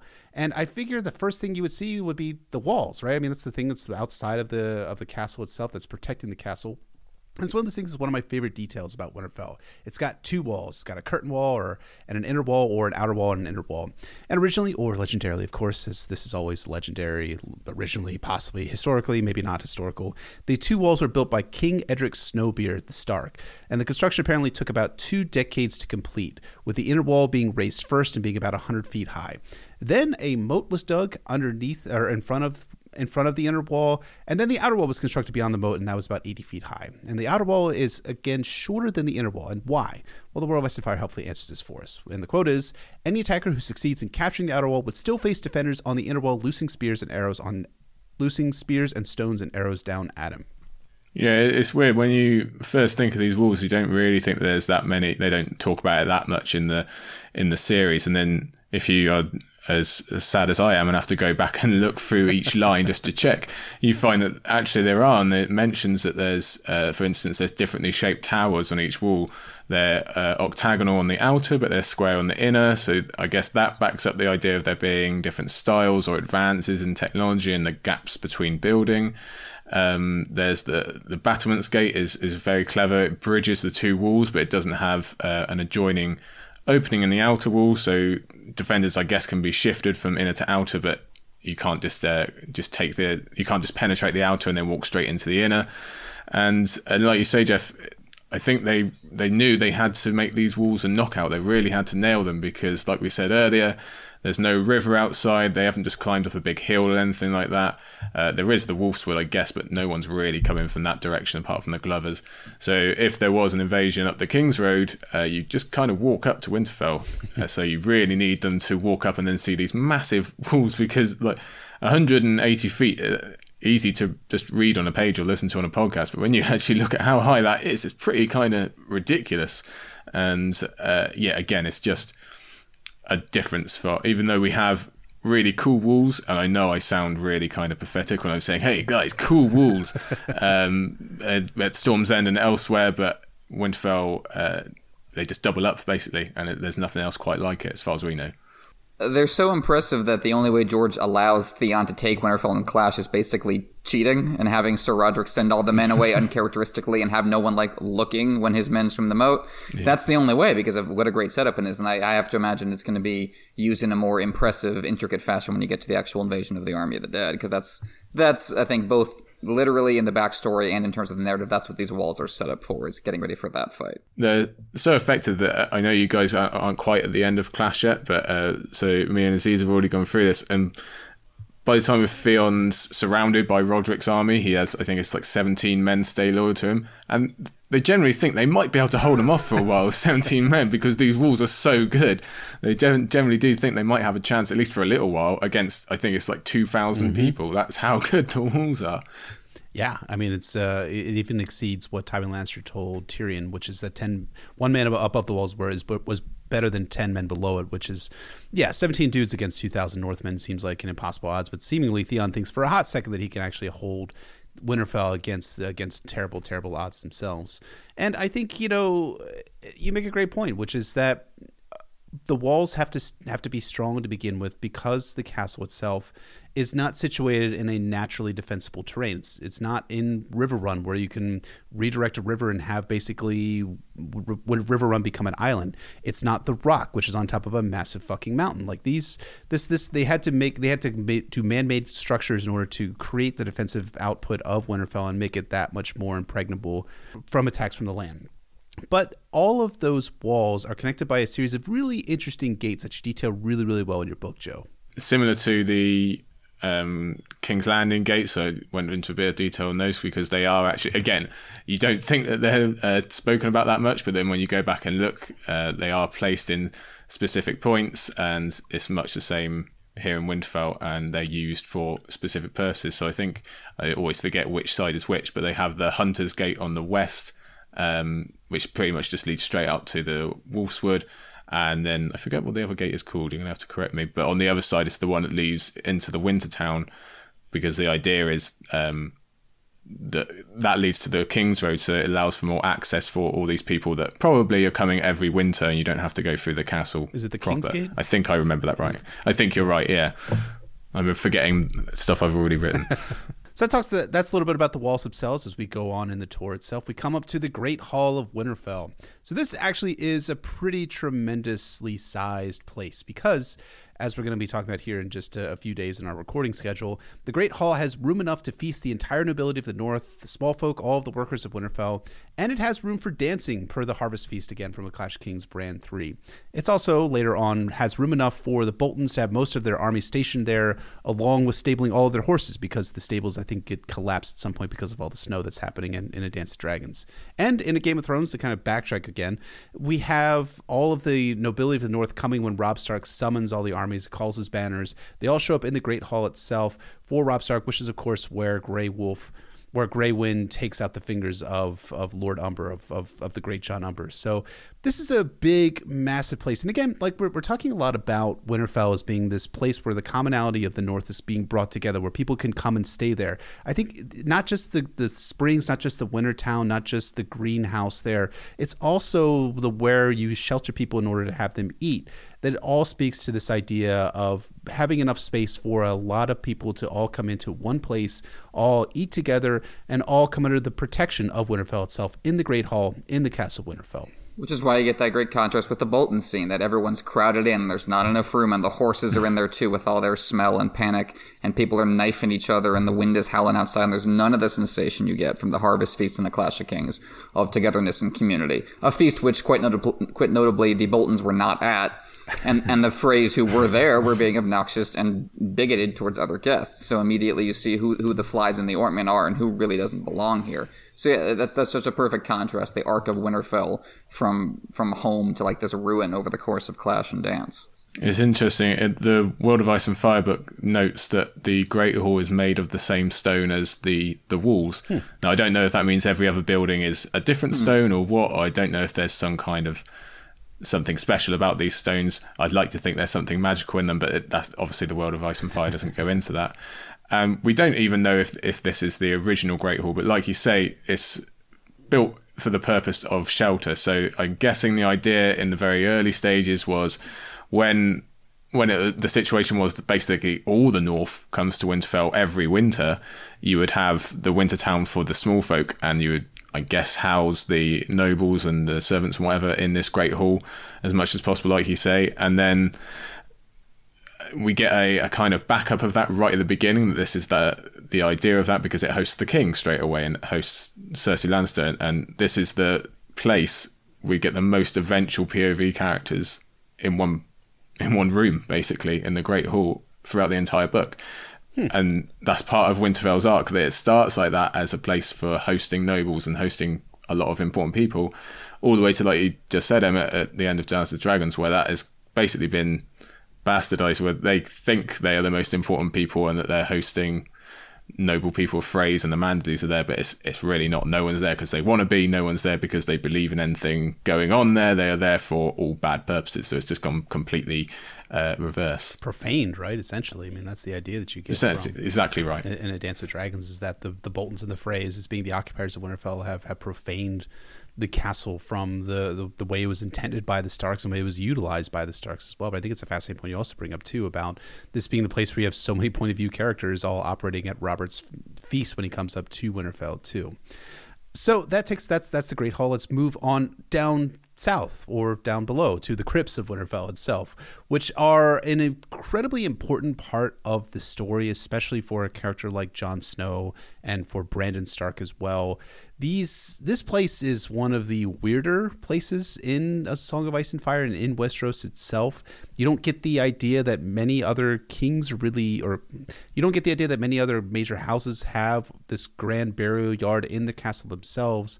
We see that the Tullys at one point send their send Lord Hoster-Tully down down the river on a boat before burning the boat. before burning the boat in a very Viking-like ceremony. But the Starks instead bury all of their old kings and their lords down in the crypts of Winterfell. And we know that there's actually several layers of crypts in the castle itself, with the older Starks being buried with their direwolves down in the deeper portions portions of the of, of the crypts, with the Starks who have died more recently being buried in the more in the places that are a little bit higher than the in the older, more deeper crypts. And again, it's the farther you get from the surface, the and the older and the colder it becomes, the older and colder the Starks are. And you know, there's interestingly the crypts statues. Is the another another part of it is that the Starks also create statues and crypt statues for all of their dead kings and dead lords. And there's an interesting part about uh, Game of Thrones Eddard one where Ned is looking at the crypt statues and thinks that they're judging him when he's speaking with Robert, and they're all telling him that winter is coming. So there's a possibility that the crypt statues have supernatural abilities or communication abilities. And speaking also of Ned, you know, there is an exception to simply the Stark lords and Stark kings and their direwolves being buried in the crypts, namely that Lyanna, his sister, and his older brother Brandon are buried in the crypts themselves. And I, I don't think that Brandon was ever Lord of Winterfell, even for a hot second, right? For a very hot second, perhaps, but I'm tish. But yeah, like you say, there's this ambiguity about the crypts, really more than any other part of Winterfell, I think. I think we can agree on what the walls, you know, mean. They mean protection. They mean protection from both winter and the others. They mean unity within the north. We can talk about what the Godswood means, as we will in a second. You know, the, the heart, the sa- most sacred part of the castle. The crypts mean really different things to really characters. This is where you really see more than any other part of the castle, I think, the... the way Winterfell means different things to different people. That for, for Bran, this is where he, this is the place that saves his life in A Clash of Kings. And he emerges from it in a very kind of sacred fashion to declare that Winterfell will be born again, you know, with him at the end of Clash of Kings. For Jon, it's this like nightmare place where he, he wants to go, but doesn't belong. And there's something waiting for him there, but he doesn't want to see it, or he does. And for Theon, it's this place of like sadness and alienation that we see so strongly when he returns to it with Barbary Dustin in A Dance with Dragons. And that, that feeds into the idea of what, what is this place really? Is it just a place of, of a sacred memory of the dead, the way, like, you know, Ned uses it for his family?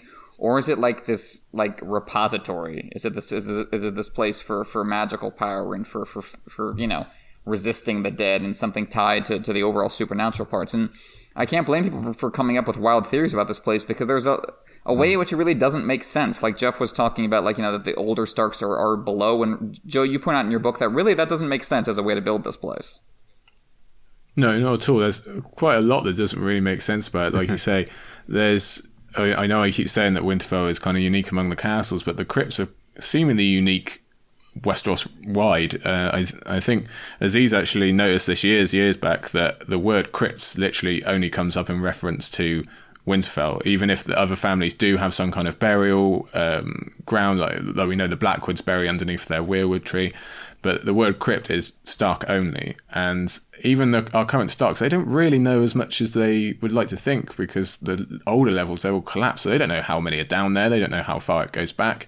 They can't really date anything. And the, the idea is that these um, these different levels have actually gone outside the um, the perimeter of the walls, so you can almost look at it as some kind of giant beehive, or kind of like layered cake, with Winterfell being a cherry on top, a little bit like Casterly Rock is on top of the rock. I know, I know, I keep bringing up the Lannisters, but I do think there are these little hints throughout um, the history and the building of Westeros that do connect the Lannisters and the Starks more than you think. I, I just think that George is putting that in there because they're obviously so mirrored in the series. For sure. Or you get, or you get the Black Cells and the Red Keep, you know, also described as layers, you know, layers and layers deep, and fewer people go to the bottom. That's layers. Right. Or Dragonstone, there's, you know, tunnels beneath the rock where Melisandre and Stannis walk and show some secret fire. So yeah, this is a consistent thing, but the, the Starks seem to have been unique in making it part of their identity and connecting it to the dead and rebirth, as George does so consistently again with Bran. You say, like, you're not surprised that these theories, they kind of, it's like a birthplace for theories, because it is so weird and not a lot makes sense. And this is honestly one of the harder parts of writing this chapter, is that it, you could just go on forever with this. Uh, is there dragon eggs? Is there something about Rhaegar? What is there in the Anna's tomb? Are there tunnels that go out beyond the wall? You can talk yourself into pretty much anything with the, with the crypts. And again, it's because our best uh, source of knowledge about them doesn't really know anything, and that's at the beginning of the series when they're all still alive. The kids obviously know next to nothing about them, and kind of just Theon and Jon and Bran are left, and obviously Bran, I'm assuming, will find out a lot more, and so will Jon, but we don't really have great uh, sources on this anymore. But as it stands, it's like a Rorschach blot. It's whatever everyone who looks at it wants to be, which is, I think, it fits a series which is in large part about people twisting the memory of the dead or over-exalting the memory of the dead. And like, so yeah, what do what do these old statues mean? Maybe something, but maybe nothing. Maybe you're projecting too much into them. And I think you also see that as an idea in the series. Do you think there's an element of it that George maybe didn't have all the concepts kind of nailed down early when he was writing A Game of Thrones, and it's like, yeah, well, we can kind of like backtrack a little bit? And, or is it like, is it basically what the question I'm asking is, is it that Winterfell is mysterious and really weird because maybe George's conception of it early on wasn't as strong as it might have should have been, or is it something that George is planning from all the way from the beginning? It's like, yes, there's so much ambiguity and mystery involved in the crypts and how deep and how, how deep they go and how many layers there are, because I have all these ideas for what's going to happen in the future of the story. I, th- I mean, the, the, those early Winterfell chapters come through so strongly in terms of his conception of the place and how it feels and what it means for the characters. But I, you do get a sense with the crypts especially that, yeah, this was something he planned to, to sketch out more fully later, but he was just going to, to hint at it very portentously, which which definitely works. One of George's major strengths is that, though he's the kind of the gardener writer, he's really good at giving himself room to fill in the blanks mm. later yep. on. He doesn't uh, set himself perimeters that he can't get out with, for the most part. Anyway. Yeah, you can see him working not to over-explain in those early chapters in Winterfell. Like, I don't want to give this away immediately. I don't want to spend too much on this. And yeah, that's that's definitely a smart move. Especially that first scene with Ned and Robert going to the crypts, uh, like very early on in Winterfell uh, kind of narrative, that he, uh, he is good at getting across the atmosphere that's felt down there, but not penning himself in, like yep. we say. I think those are all excellent points. I think that George does end up creating this thing that he can end up planting seeds that will develop into much stronger stories, especially for the characters as the story progresses. So on from the crypts of Winterfell and the coldness on to the hotness of the hot springs, which is one of the most fascinating portions of Winterfell itself. The hot springs, as Emmett, you pointed out really excellently in one of our early episodes of Game of Thrones Catelyn two, is a really interesting place because the water seemingly flows through the stones of Winterfell itself as a potential metaphor for Jon Snow, as again, as you point out in that episode, which is really, really cool. So the stones of Winterfell are warm and they're all fed by the hot springs. And that's really unique and interesting in terms of part of Winterfell and part of the architecture that's going into this castle. Yeah, it's for sure. It's one of the larger engineering marvels in the in the whole series. And we, we really don't get an explanation of how Uh, they are pumping the water through, or if they've literally laid pipes through the through the walls, or or what it is. But all we do know is that they they've put it to good use through the years, not just for themselves in terms of obviously keeping their beds warm, um, but stuff like the um, the glass gardens and just making a, a place that you can survive when the winter comes. And it all just it all just feeds again into that contract with the North of uh, of being a safe haven. Would people come if they didn't have those hot springs? But no, you might as well stay at home. What's really the difference? Wind is wind, isn't it, until you've got uh, hot water pumping through the walls. I do love the the kind of casually miraculous aspect to it, that, that maybe there is really no literal explanation or no logical explanation, but everyone's lived with it so long that it's just assumed. It's just part of your life. It's just one of the key realities of the North, that you have this you have this safe haven, and it's it's yeah it, it feels like blood pumping through veins. You know, it feels like it makes winter mm. part of what makes Winterfell feel like a person, and part of what makes Winterfell feel like a, a whole complete person that can can do right by the North. And it's it's it's so great to have like that that fire inside the ice, you know, that heat inside the cold, and have them both integrated and working together. It's it's definitely so key to what makes Winterfell feel like, yeah, this kind of warm, cozy egg that you hatch from for the rest of the story. And it's what makes it so devastating when Ramsay smashes it up for no reason at the end of Clash of Kings and just lets that hot water spill out onto the ground. It feels like physically painful to read that because of how much it's been yeah. emphasized that this is the, the core of Winterfell.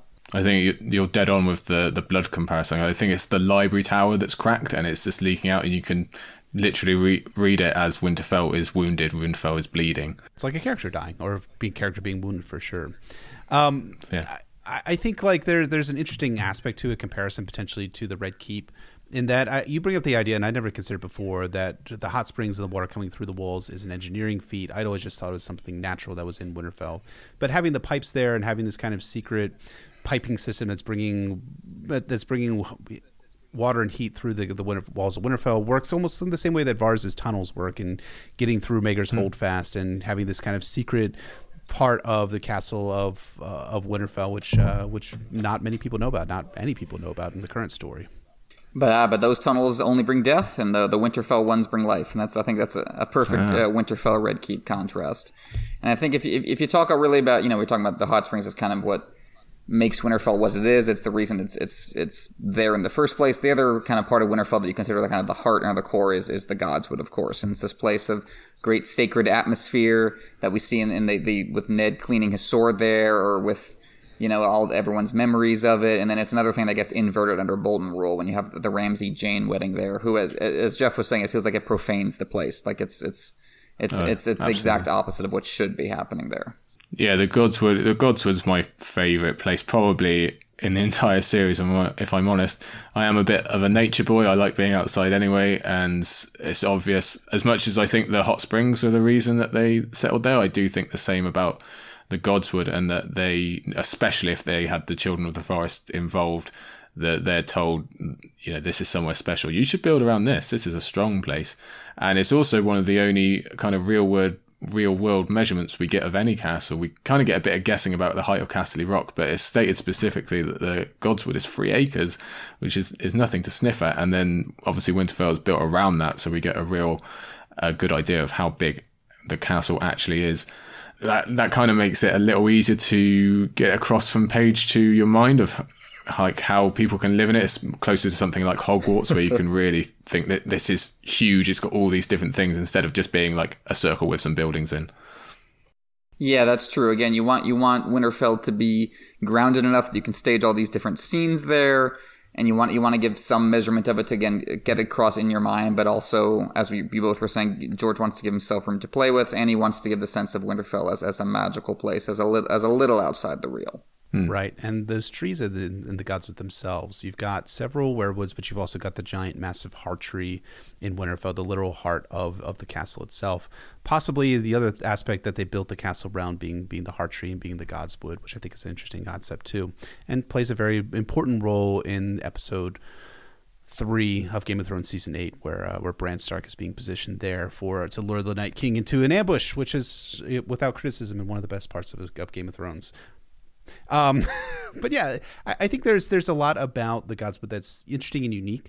The size of it, three acres, is a pretty big area uh, to to stage just a simple group of trees in. But I think that's important. Again, speaking to that fusion of the real world or the natural world to the the constructed world, to the unnatural world that the Starks build in the, in the form of ca- the Castle of Winterfell. But I think like uh, you know. There's there's something that, you know, that comes out in that Tyrion quote earlier about a Clash of Kings, about it being out of place, seemingly in his mind, from what he experienced in the rest of Winterfell. The the second part of that Tyrion quote, from, like you said, from the top of the episode, um, it really struck me. I'll, I'll read it to you here. It's, "That wood was Winterfell. It was the North. I never felt so out of place as I did when I walked there. So much an unwelcome intruder." And you got to consider the source. This is from Tyrion, who grew up with Cersei and Tywin at Casterly Rock, and, and this is the place he feels most unwelcome. Um, and he's actually having this for, I think it's either one or two chapters before the um, the Battle of the Blackwater starts, maybe three.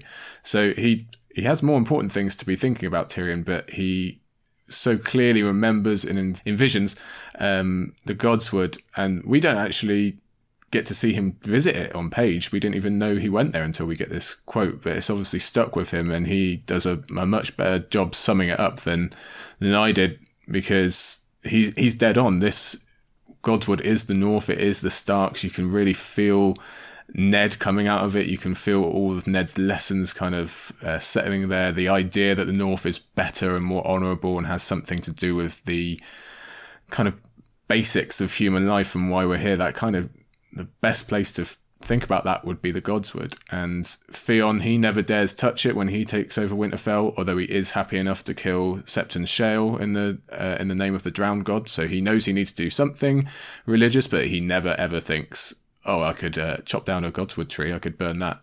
It doesn't even cross his mind. Neither does Ramsay or Roose, and uh, although they are northern, so it'd be kind of a hindrance to them anyway. But even those three aren't that stupid to mess with the Godswood, because they know it is sacred to everyone in that entire subcontinent, and even if they were to try, they would probably feel the same as Tyrion did when he walked in, and just feel that power kind of radiating out of the earth.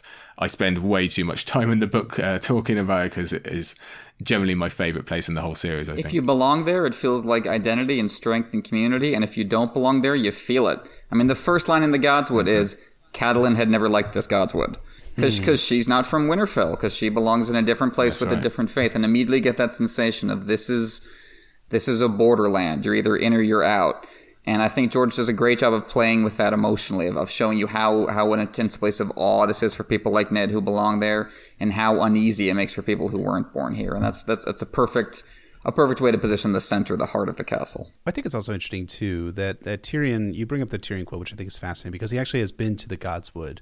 But when we get to Storm of Swords, one of the things that Stannis offers to Jon is the Stark name and the lordship of Winterfell in exchange for cutting down the Godswood and cutting down the Werewood, mm. burning it all down, so to speak. And that's um, and, and Stannis, you never get the idea that he's actually experienced, he's been to Winterfell at any point in his story, so he doesn't actually know the power associated with being in that place. Everyone else, whether it's Catelyn who feels uneasy, Tyrion who feels the wonder, Ned who feels the religious reverence for the place, all come away experiencing something about the Godswood. And hopefully at some point later in the story, we'll have Stannis experiencing that too. And hopefully he'll also shy away from actually cutting down the trees too. Yeah, I, I would uh, tend to think so. I think before we leave the Godswood, um, I make the argument in the book that is it's not just the soul of Winterfell. I, I think it is honestly the soul, the kind of center of the whole series. Because if you look, our first protagonist and a lot of people's favorite character is Ned. Where do you most associate with Ned? It's the pool in the um in the Godswood where he's constantly sharpening his sword. Or if you look at it from a different way, who is our first P O V character? And many people think kind of the um the end game hero is Bran. And where is he going to theoretically spend a lot of his time now? It would be looking through the heart tree in the in the Godswood. So I think you can just connect two of the the real building blocks. We know that Bran was the first Uh, chapter that George thought up, so it's two of the the big building blocks of the entire series are really intricately intricately connected to the Godswood. Well said, sir. So one final aspect Thank of the you. castle we want to uh, talk about before moving on from architecture is the tunnel system. You have that quote from, I believe it's Bran two in A Game of Thrones. Uh, you could get inside the inner wall by the south gate, climb three floors, and run all the way around Winterfell through a no- narrow tunnel in the stone, and come out on ground level at the north gate with a hundred feet of wall looming over you. And part of this is what Joe talks about some in the book, that Winterfell is built on uneven land that wasn't flattened out before they, they uh, began work on the castle. And um, part of it is, again, just giving this kind of uncanny, eerie feeling to Winterfell, like, oh, this place doesn't quite make sense. There's something beyond beyond the logical and rational here. But I think that that also is definitely a case of what you guys were talking about earlier about George setting things up but giving himself room to grow. Because that, that, you know, mysterious tunnels around Winterfell, that's begging to be used in, like, a military context at some point. Yeah, we'll, we'll definitely be talking a little bit about more about that in... Uh... Towards the end of this episode, we talk about the Battle of Winterfell and the potential for Stannis entering into the castle itself, which would be a lot of fun, and via way of Bran, which is also a lot of fun, too. So I think that about wraps up for our little tour of Winterfell. Hope you guys have enjoyed that. Before we progress into Winterfell and the main series itself, I figured I would ask a question. Is, is there like a castle that maybe Winterfell reminds you of in the real world? I mean, us as Americans, Joe, like we don't have castles here. So you being in, in jolly old England, I assume that you, you know, you grew up in a castle and... Everyone has their own by- castle. Right, everyone has. I am sat in mine now. Yes, yes. I'm in the tower. Mm-hmm. So I was curious. Was I'm not. I, was is there like a real world inspiration in the in the tens of thousands of castles that you've seen in your time that you look at Winterfell and you're like, yeah, this is the castle that this reminds me of, or this is the castle that I think that George based Winterfell around. Do you know what? It was one of the harder decisions in writing this, but I decided fairly early on that I really didn't want to look at any real world inspirations or start comparing because I didn't. Firstly, I didn't want to write about anything like that because I really wanted to focus on this kind of uh, journey narrative that you mentioned at the beginning. That I wanted us to stay in Westeros and not start thinking about uh, the Rock of Gibraltar or any of the more kind of um, obvious comparisons. So I couldn't tell you, to be honest, I really haven't looked too hard. I probably, maybe I do have, if I wanted to look, I probably could find something. Um, there's the concepts. Uh, I probably can find quite easy because, like you say, I'm very lucky. I, I'm not too. I don't have my own castle, but I'm not that far away. If I walked about fifteen minutes in front of me, I'd walk into my town's castle. We have our. Yeah, it's not too bad. It's um, it looks a lot more like the Camelot you'd see in Merlin and anything from Game of Thrones, but it's pretty cool. And um, yeah, I, I am very lucky. I have been to quite a few castles. Um, I plan to go to more, and. That's a, a real privilege that I get to do that, to be honest. They are... I won't go into it because I'll start getting emotional about it again because I enjoy them so much. But yeah, to be honest, uh, I'm not the best person to ask for real world inspirations. I think I probably will do that at some point once I've uh, left the book for a while, but I couldn't tell you right now. We'll have you back on then to discover the, discover the real Winterfell. Yeah, we'll have a whole, a whole series about it. But to, to shift into Winterfell within A Song of Ice and Fire itself, obviously for the first uh, the book and two-thirds, it's it's the cradle of Stark power, as we've been talking about it so far. The newly independent Stark power, as we've been covering in the early Bran chapters in The Clash of Kings. About two-thirds of the way through, we get the Ironborn invasion of the North. Theon goes off-script and takes Winterfell with a ridiculous plan that somehow works. He holds on to it briefly, killing two kids he pretends are Bran and Rickon, while Bran and Rickon and their companions are actually hiding out in the crypts. Sir Roderick gets an army together of loyalists to take the castle back, but gets bushwhacked by Ramsay, who burns the castle and spares no one except the Freys and people he can torture and rape later on, including Theon. Uh, Bran and Rickon emerge from the crypts and go their separate ways with their companions. Winterfell stays kind of burned and in disrepair for a, a long time. There's, kind of, there's some ambiguity about what's really happening in that area in the Storm of Swords. It's not a particular area explored by the, the story. We come back to it uh, with the Boltons in A Dance with Dragons as they occupy it and use it as their both their fortress against Stannis, who's coming down from the wall, and as the place to cement their northern power by wedding Ramsay to Jane Poole, who's in uh, the disguise of Arya Stark. And you see, you see a real range of emotions and images and feelings in the, in that storyline, as we were hinting at earlier. As Joe says in his book, the castle is home, and Winterfell is home in A Song of Ice and Fire, for better or for worse. And I say for worse because while Winterfell is a source of life and light for so many in the series, we also see George focusing on how it hurts so much to be away from it for exactly that reason. You know, the advantage of itinerance is that it never feels like part of you is missing. Like, you don't get the sense that Davos misses Fleabottom. Like, he has much more nostalgia for White Harbor when he shows up there in A Dance with Dragons than he does for the place mm. that he was born. And part of that because he just doesn't seem to have had a very pleasant childhood, but also just because Davos thinks of home and identity in a different way than the people who come from Winterfell. What makes Winterfell such an effective setting in A Song of Ice and Fire specifically, not just the backstory, is this two-fisted approach. You have Sansa's wistful memories of the place contrasted with Littlefinger saying that he always imagined it as cold and grim because that's where Catelyn was when she was taken away from him. You have Bran and Theon coming at the castle from exact opposite angles. They are the genuine and ersatz princes of Winterfell, and so their experience of the place is like a photo negative of each other. And then there's Jon, who has the most kind of conflicted, confusing relationship to the place. He connects the castle as aspiration to the castle as curse because it feels like both for him. But as Joe also says, you can see an arc in Winterfell itself beyond any of the characters over the course of its series. That it starts as this this cozy hearth and home, and it, it ends up as this haunted ruin. So I thought, in terms of talking about Winterfell and A Song of Ice and Fire, beyond the plot points, I wanted to ask you, you guys, what do you what do you see when you close your eyes with Winterfell? What emotions do you associate with Winterfell as a setting? Yeah, I completely agree with your. I mean, you put it much better than I ever did in the book, Emmett. Um, your characterization of Winterfell being a character, and it's very, very difficult to feel anything but real anger and, and pain at the end of Clash of Kings when it's removed from the story. And like you say, it's it's actually easy to forget that for such a dominating figure, it's really absent for almost half the series. It doesn't appear on page through Storm and Feast in the first half of Dance, like you say, but even then it never really leaves, uh, because during that time where it's away, we get Sansa and her snow version, we get Jon being offered uh, offered the castle at the wall, like you say, Jeff. And even when it's a pile of burning rubble, it's, it's actually really dominant, and it just lends to that idea of Winterfell being eternal and that nothing man-made could really finish it off. It lends it to the idea of, if we think of the others as like the true threat and everything else being a distraction, I think Winterfell almost sees it that way as well, that all these man-made squabbles of Stark and Bolton, at the end, I think Winterfell knows its own true purpose, and you can, it just...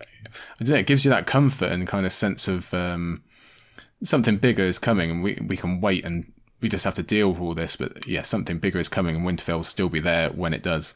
Yeah, I think it's a great way of putting it. I think Winterfell will, will remain, and that's will remain standing strong against the uh, against the end game of A Song of Ice and Fire. You know, it's, it's kind of weird for me, but I associate Winterfell with with the experience of my own life. I was going over to my best friend's house in college, and which is out in the sticks or out in the countryside in late fall, early winter, and we would do a giant bonfire there. So you'd have that feeling of warmth against like the coldness of a of Maryland evenings out here. It's it's homey, it's for me, and that's an emotion I feel. And then when it gets burned in Clash, like both of you guys, I mean, I feel like it's like an equivalent to a, like a major character death in the story. It's like Ned or Rob or Catelyn or Quentin dying in, in A Song of Ice and Fire. Or I guess Ares Oakheart, but not really. And then I feel I feel outrage when the Boltons and Freys take over the castle. I, I mean, it, it still makes me angry when the first thing that Roose Bolton does when he takes the castle of Winterfell is he hangs, he ha- he puts all the squatters to work, and then he hangs them all after he puts them to work in Winterfell. Like, it's completely profaning the place that the Starks used as as a place to bring everyone together. He kills all the small folk who've, of course, rebuilt a lot of the castle's battlements during the, before we get into the main plotline of Dance of Dragons. And then hopefully in Winds, they'll feel a small amount of Schadenfreude. Not a small amount, a huge amount of Schadenfreude when the perpetrators of the Red, of the Red Wedding get Stannised by in, in early in the Winds of Winter. And then when the, the Starks take the castle back at some point, whether by, by crook or hook, I imagine I'll feel a fleeting happiness before, of course, the others arrive. And at the end of all time, I have to imagine that I'll be feeling the same way that, that George has said the ending of A Song of Ice and Fire is going to be. I'll feel bittersweet at the potential of Sansa's crowning and how the castle survives yet scarred, how the Starks have survived as a house yet they're scarred. They've left many people behind. They're, they're the the Stark kids who've started the journey of Winterfell, and the Winterfell that we started the, the story with is different, changed for better, but a lot of it for worse. It's it's a struggle for the meaning of Winterfell and the preservation of the idea of it and getting it back to what it could be, not even just taking a strong castle back, but getting that idea back. And as as Joe was saying, you know, there is this sense in the series and the sense, especially in the North, that the, the political fights will fade in the face of the apocalypse, but that doesn't mean the political fights have no meaning. It's that they take on this extra meaning of we have to get together precisely because the apocalypse is coming. And I, I think you can see that emerging strongly as you go into the Winds of Winter in terms of what's going to happen with Winterfell. So as we end A Dance with Dragons, as we talk about Winterfell going forward and what's left of the story and what will be left of it afterwards, Uh, there's a this uh, you know build up to the the fight over the the castle between the forces of Stannis and the forces of the Boltons that gets dropped on a cliffhanger at the end of Dance with Dragons, going into what George refers to as the, the Battle of Ice, a struggle not in Winterfell but near Winterfell between Stannis' forces and uh, a force that includes the Freys, the Manderleys, and perhaps Ramsay. It's it's ambiguous as to exactly who's leaving the castle when. Jeff has written a, a terrific theory about this that we we covered before on our podcast, the, the the Night Lamp Theory, one of the Patreon episodes we mentioned earlier. Uh, do you want to take us to a quick précis of that, sir?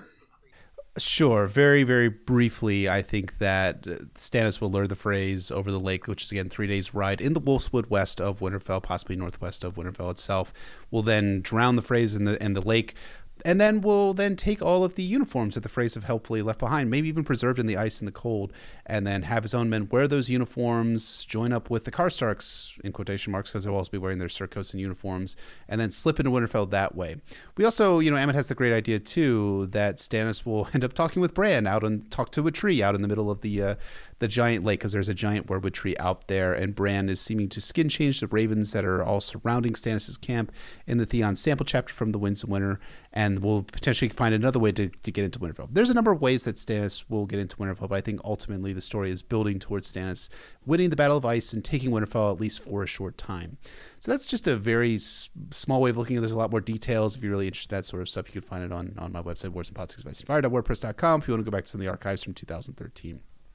All the same, I think we both, and I don't know about you, Joe, but I think that Em and I at least feel that, that Stannis is not going to be the long-term resident lord of Winterfell, king of the North, king of Westeros. I mean, he's the king, but I don't think he's going to be in command or holding Winterfell for the long term. Do you guys do you guys feel similarly?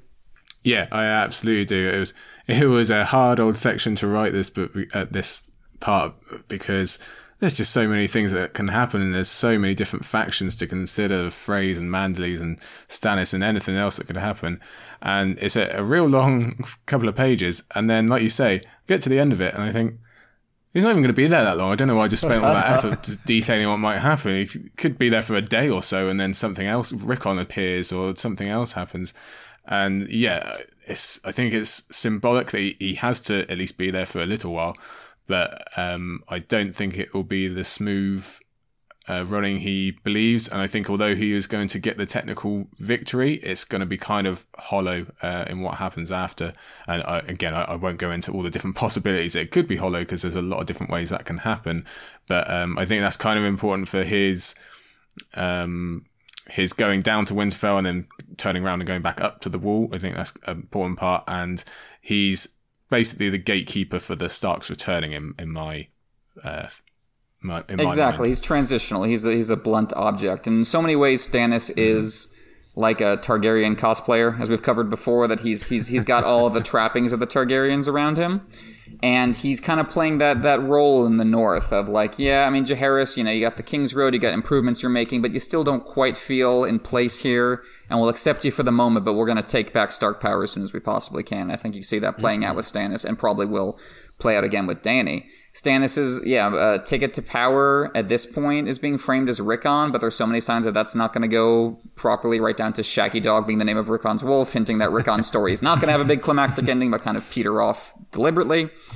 And of course, as many people have said, Davos is not likely to get together with Stannis again to permit Stannis to carry on with the sacrifice of Shireen, which I agree with Joe, that seems more likely to happen at the Night Fort, like the because like the, the Night Fort as a castle in terms of what it represents is like the corruption of a figure like Stannis or the Starks or this kind of stoic, somber figure standing against the cold. It's like, oh, that figure has fallen and become decayed and corrupted, and I think that that, that makes more sense for me as, as, as the location of the Shireen sacrifice, and the, uh, the the Starks will sweep back into power in Winterfell. As as Joe covered in his book, there's a possible instrument for that, a vessel for that is Rob's will, which names Jon as his successor. Jon obviously ended up as, as King of the North for a time in the show, and I do think some version of that is likely in the books, especially if Stannis acts as the blunt object to clear the field before Jon comes back. Jon has a hugely conflicted uh, relationship to Winterfell, and I think we, we are we are going to see that, that conflict play out in terms of his relationship to Stannis, his relationship to his family, and eventually his relationship to Dany. I think we will feel a sense of Uh, victory in terms of the Boltons are gone, Winterfell is back in the hands of the Starks, but I don't think it's going to feel quite on secure ground at that point, because then there's going to be a whole other set of complications to deal with at that point in the story. Does that sound about right to you guys? It does. I, I think that Stannis is the short-term occupant of Winterfell. I, I am slowly coming around to the idea that he'll go back to the Night Fort. I just want it to be to end up being in, in Winterfell when the others come. I get it. I understand. My theory might be wrong. You got to have the rejection moment. You got to have the, star, the the Starks and the Northmen go, eh, thanks, thanks, but no thanks, because that's the ultimate Stannis moment is is thanks, but no thanks, that he's been taking all his life. So that I th- is the Stannis story. We should, we should do our, a Stannis Patreon podcast called Thanks, But No Thanks. Stannis in relation to everyone else in the world. Precisely, um, precisely. But yeah, I think that's what that's essentially what's going to happen, is that Rob's will is a major piece that is yet to be fully revealed. Again, we do learn in around the middle of A Storm of Swords that Rob has a will drafted up when he thinks that Bran and Rickon are dead, in which he names Jon as his heir. I think that's likely now going to come to fruition with Jon coming back from the dead, possibly being released from his vows, his Night's Watch vows, which allow him to take no lands or father no king or be a king or any type of thing like that, because I guess death kind of frees you from your Night's Watch a vows. Te- a technicality. Well, techni- technicality. Technically right, which is the best possible way of being right. So uh, I think that Jon will likely be the another, interestingly, I think that Jon and Stannis have an interesting commonality in that I think he'll likely be another short-term inhabitant and Lord of Winterfell, possibly, because I typically think that the show has it essentially right in terms of some of the end games of, of A Song of Ice and Fire and who actually holds Winterfell after at the end of the series. And it's not Jon, it's not Bran, it's not Rickon, it's Sansa. And I think her as being Queen of the North is a likely end game point in the story. Do you guys feel similarly or differently? Or no, I, I would have to I'd have to agree with you there. Um, It, it was difficult in, in writing the book. I didn't want to put in any of my uh, own, what I hope or what I thought. I was just trying to kind of present all possibilities, and there are a lot of them. And uh, like I said, there's this big section with all due respect to Rickon. I don't really include him, but I try and look at Jon and Sansa and Bran and Aya's emotional relationship to Winterfell and what it's going to mean to them returning and to each other. And it's it's... really comparable to the Red Keep, because no one feels that way about the Red Keep. The Red Keep's just a vessel of, like, you go there to work. Like, Winterfell is home, really important going home. And like you say, uh, Jeff, I think there's really not that much possibility of Jon, well, and definitely not Arya, and probably not Bran, uh, waiting around too long, because they probably have bigger roles elsewhere, which is not to downplay Sansa's role in uh, eventually claiming it, because her skills are, even though they're not on the magical side, they are really, really important for that original contract of Winterfell. Like, uh, old Winterfell, original Winterfell needed people like Sansa to make it last eight thousand years, and she's going to be the new, um, the first of the new line to keep it going after the, whatever this apocalyptic event is, I'm guessing. That would be my guess, yeah. I agree. I think Stannis and Jon are steps along a transitional path that will ultimately probably end up at Sansa. Because when you think about it, you want to have a character have a, of a, a want early on in the story and have that superseded by a greater need that puts the want into a different context, right? And so what's Jon? Jon has this want of Winterfell, and Winterfell to to change in terms of his meaning of it and to prove Catelyn wrong. And I think, you know, over the course of the series, he's going to get Winterfell, and then Winterfell will not be quite what he hopes and wants it to be. I don't, he can't silence the voices in the crypts, and the truth waiting for him in the crypts probably is something tied to his Targaryen identity, so that mm-hmm. throws it into a complication. And by the end of the series, whether it's exactly like season eight or not, I think you will have moved on to serve a, a, a greater need of some kind. I think with Sansa, it's, it's the reverse, where she was the Stark most eager to get away from mm-hmm. Winterfell mm-hmm. at the start of the story. She was the one who was basing the least amount of her identity consciously on that. And now it's turned in the opposite direction. As Joe said, she's the one who build, builds Winterfell out of snow and a storm of swords. In a Game of Thrones, she thinks those leagues and leagues to Winterfell, away from the Red Keep, away from King's Landing, away from this this heartless use of power. And I think her, her gradual political arc, as you see it evolving in Feast and her release chapter from Wynds, points in that direction, as does just the fact that she's in the Vale, like this kingdom that's been kept in George's pocket with all sorts of armies and food. Sansa turning up with that will be key to both the, the process of rebuilding that contract as Joe talks about, and also just a feather in Sansa's cap as potential leader. Like, I showed up with the army, I showed up with the food. And of course, the, the, the Knights of the Vale will also be very useful as as cannon fodder, as we see in the show, for kind of the, the big the big test of Winterfell, and that's that's the arrival of the Army of the Dead. And I think, you know, putting aside any thoughts about the overall fight against the others, how it's going to happen, how the wall comes down, how far they get, I think we can see clearly that Winterfell has been set up from the start of the series as a, a place to have a showdown with the others. Do we think that's yeah, true? Absolutely. I think that Winterfell, as as the name indicates, could be, as I said before, the place where Winter was defeated long before with the others versus the First Men. But it's also where Winter fell, where it actually like fell on top of you, so so to speak, in terms of the others coming on, coming at, at, at the world. Uh, I think that the again we can we, we have litigated, I believe, the the Battle of Winterfell from season eight of the show enough, both on our podcast as well as on, on History of Westeros and various other places where you can find all sorts of analysis of, of the battle itself. I do think I do think it's going to be a bit more of a siege than an actual battle. I don't think that we're going to have the armies of the living outside of the walls of Winterfell. I think that was, um, oh, I'm sorry, I said I wouldn't relitigate. Uh, I, I think that it's they're likely going to utilize the defenses of Winterfell, those two walls, as a means of attempting to prevent the army from the dead, as well as the others from extinguishing all human life and, de- and defeating the last beacon of hope and light in the world. I think that's likely going to be the case in probably A Dream of Spring. I, I don't know how long of a siege it's going to be. I do think that as much as criticism can be lobbed at the show for it not being for it being a short night, I don't think it's going to be like years of a siege or anything like that. I think it'll be weeks or months of of, of something as opposed to a single night, a singular night of a long night. I think that's likely going to happen. But I think, like, you know, as we've been talking about about Winterfell as being the place of commonality to bring everyone in, I think it will ultimately serve the same purpose in the in the war in the war for the second war for the dawn, the, the long night, so to speak.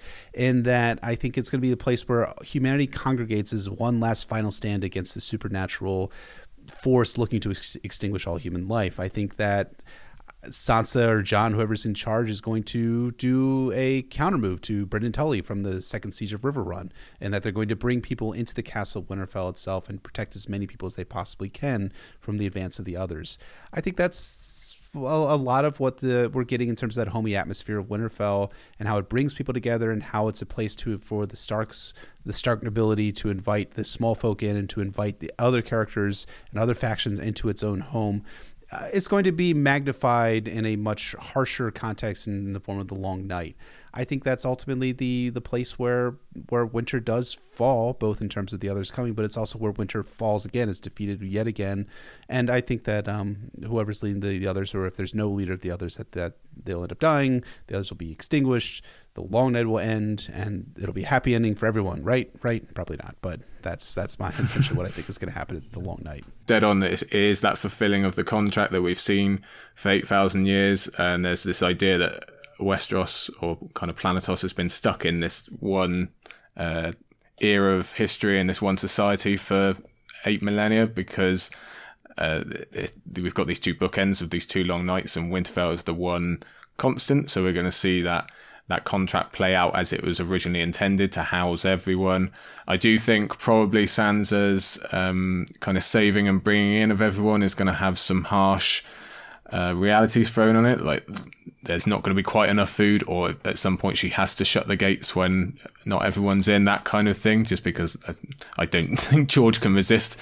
And um, I, you guys and also Aziz have been talking about Clash of Kings as, you, as you've been going through it, and noting how, especially that book, but obviously all five, uh, very much about what do nobles and, and, and knights and kings owe people? Why are they there in the first place? And I think Winterfell's going to be the ultimate representation of that, of this is what we owe people. We we literally save them from the very worst. We are, and that that's something I try and tie in, is that's what actual real world castles were for as well. Not to save people from the undead, but it's to keep people safe. That's why we started building them in the first place.